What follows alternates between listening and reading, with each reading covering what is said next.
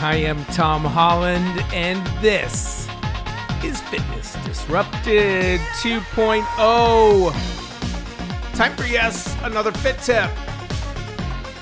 What I say frequently about this show, one of the many reasons I love it, is that when something happens, when I read something, uh, when someone asks me something, when something's in the news, or when something happens during a workout, and I think it's important, I'm going to do a show right away about that. And that goes for today's show. And uh, that's why I'm doing a quick fit tip about it. So, I'm going to talk about knowing when to say when. Not about booze, not about alcohol, but about exercise. And I've done a show similar to this, knowing when to fold them and it just bears repeating and it bears talking about in different ways and giving specific examples as I will today. Uh, I'm seeing lots and lots of gym injuries, gym fails on social media. Frightening. Hey, it's pretty frightening what they're doing. And then it's just amazing to me that they're posting it. I'm older. I'm older. Not not older as far as the exercise goes, or you know, uh, that type of old, but just I don't get it. I don't get it. But there's a lot of it out there, and I'm all for pushing your limits. Okay, but what a big part of today's lesson is is injuries. It's injury. My job is to help you get the greatest results in the shortest amount of time with the least likelihood of injury. And that third part is the most important part. It's the most important part. And it's it's just insane to me what people do. And by the way, let me digress just for a second. Social media is also ruining the push-up. At first I thought it was just an isolated issue the one or two people I saw doing these they're not even push-ups. I call them pulses and but they they've gotten worse and worse and worse. I watched someone do today for probably I don't know, the sixth time in just a couple weeks. Different person each time though. These horrific push-ups. I, I even calling them a push-up because I'm such a stickler for good form is doing the push up a disservice. But I digress. Uh, the most important part of knowing when to say when and being smart about your workouts is once you are injured, once you do something to your shoulder, to your knee, to your back, wherever it is, the likelihood that you never come back 100% is really, really high. Now, if you're a professional athlete, if you compete, then you are taking risks. That's by definition what you're doing. Someone's job, football, baseball, basketball, swimming, whatever the sport is, that person knows the risks involved. And for the layperson or the person, the fitness enthusiast, whatever you want to call it, or call them, who's working out hard, I get it too. We listen, I push my limits too, but I know when to say when. And when you're younger, you can say when less often. As you get older, it's much more important that you know when to say when. It just is a fact of life. Okay, I have one injury, and it's from high school. It's from football, from running back a kickoff and dislocating my shoulder. The, the shoulder has never, never been 100%. And I'm still today doing my internal and external rotation that anyone who's hurt their shoulder, and it's many of you, know what I'm talking about.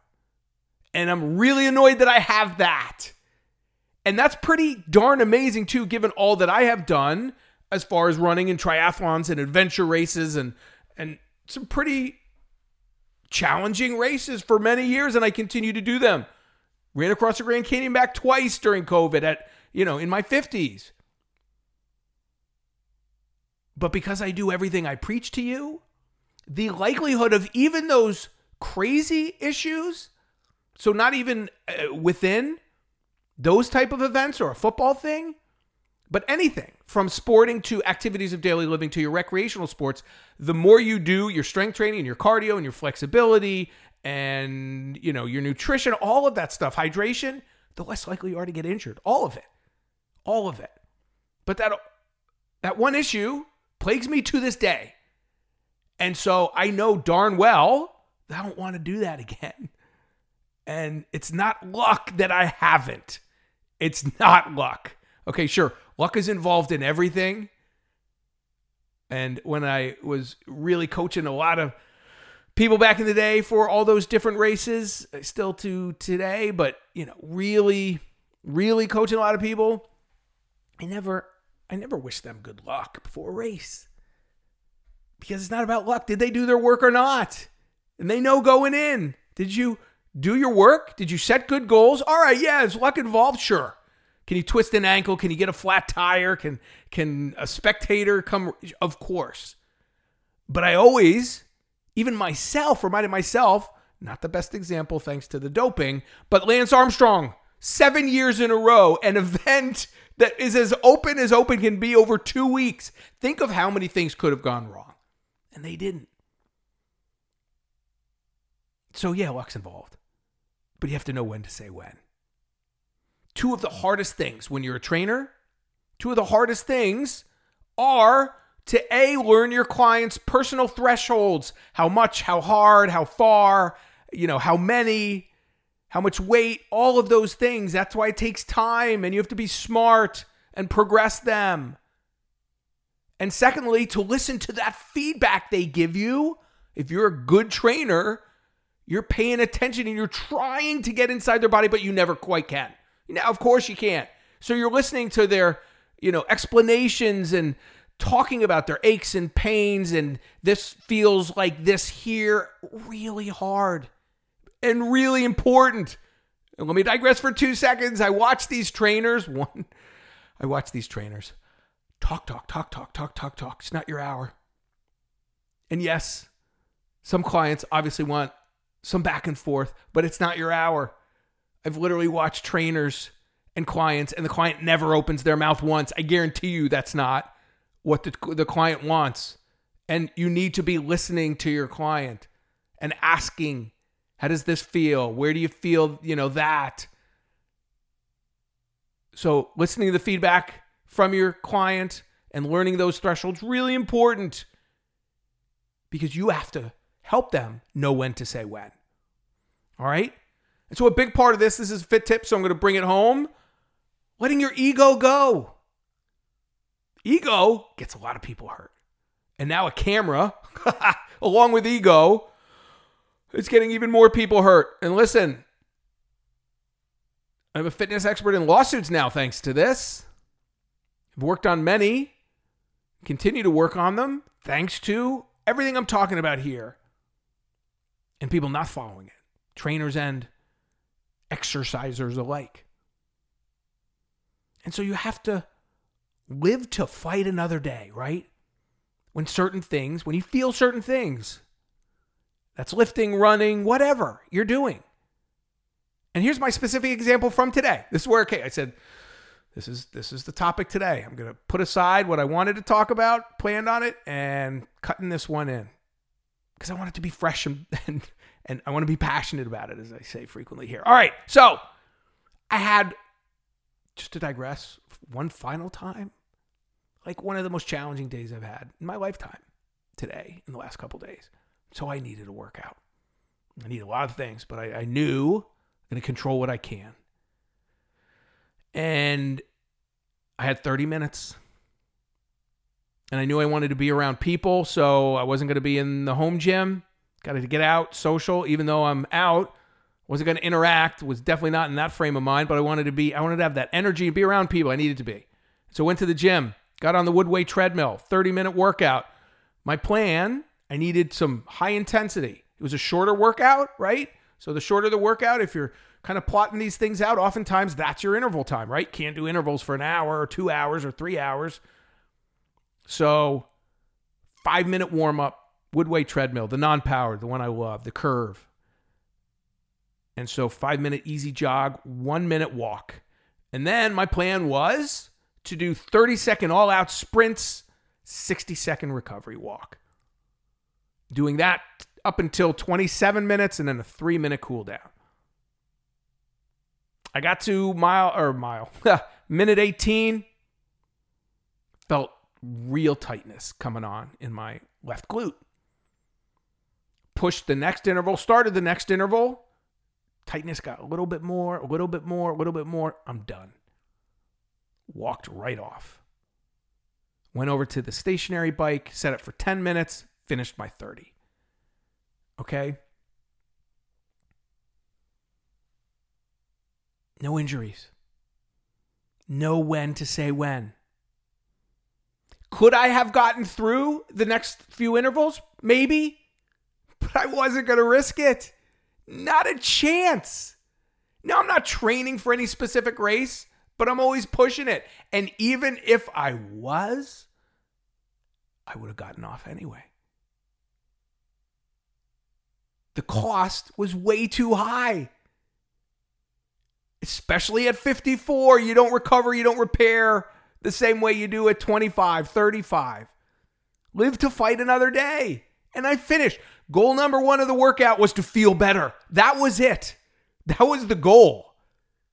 And truthfully, at, at you know, minute 18, 19, I'd pretty much accomplished it. So I could have just stopped. But why should I? I had the 10 minutes left. And I know that I'll feel even better hitting that stupid 30 minute goal. And I say stupid just because it's it's I didn't have to do it. But there's the psychological and the physiological. And so 30 minute, done. And guess what? As I stand here right now, it's still tight. It's really tight. I made the right choice. No question. Final thought that tightness told me personally I need to do more leg work. I need to do more glute strengthening. The glutes are weak. And I know I've been doing less, focusing more on the upper body. I know my weaknesses. I know I'm going to be honest with myself or I'm never going to achieve what I want to. So, yeah, I've left a few leg workouts out. I got to put them back in. Final story. I love this one. Used to ride with some pretty amazing cyclists. One former pro cyclist. We were out for a ride and we were just talking about this type of stuff and overtraining and knowing when to say when. And he said, Yeah, had a Saturday morning where I was going out with a big pack of pro cyclists for a 100 mile bike ride. He said, We got out, we started riding, and you ride with these guys, they go slow at first and then they're gone. But they have a warm up.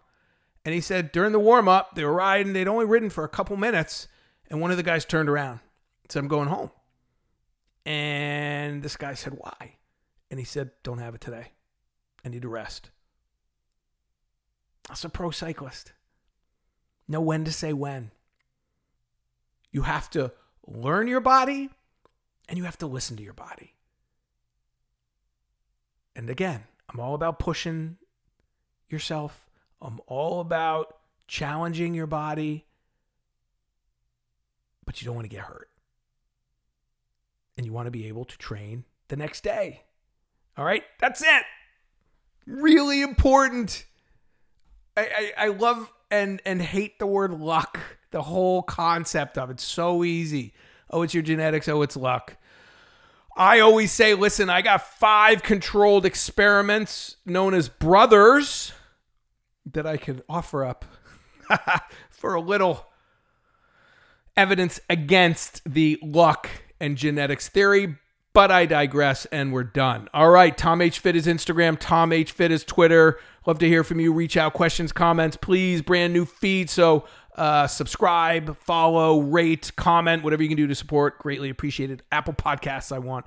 Uh, my goal is to build that back up to where Fitness Disrupted was. Uh, and you can go to teamholland.com or fitnessdisrupted.com. Email me through the site. more studies, more interviews coming up. But I love these fit tips too. You take all these fit tips, you put them together, you're going to get in amazing shape because I'm only going to bring you the best information so we can all live our best lives. Because there's three things we all control how much we move, what we put into our mouths, and our state of mind. And that, my friends, is awesome. I am Tom Holland, exercise physiologist, certified sports nutritionist. Believe in yourself, and I leave you with Jack LaLanne on my radio show a few years ago. I want to tell you how fortunate you are to have someone like Tom just trying to help you to have a better life.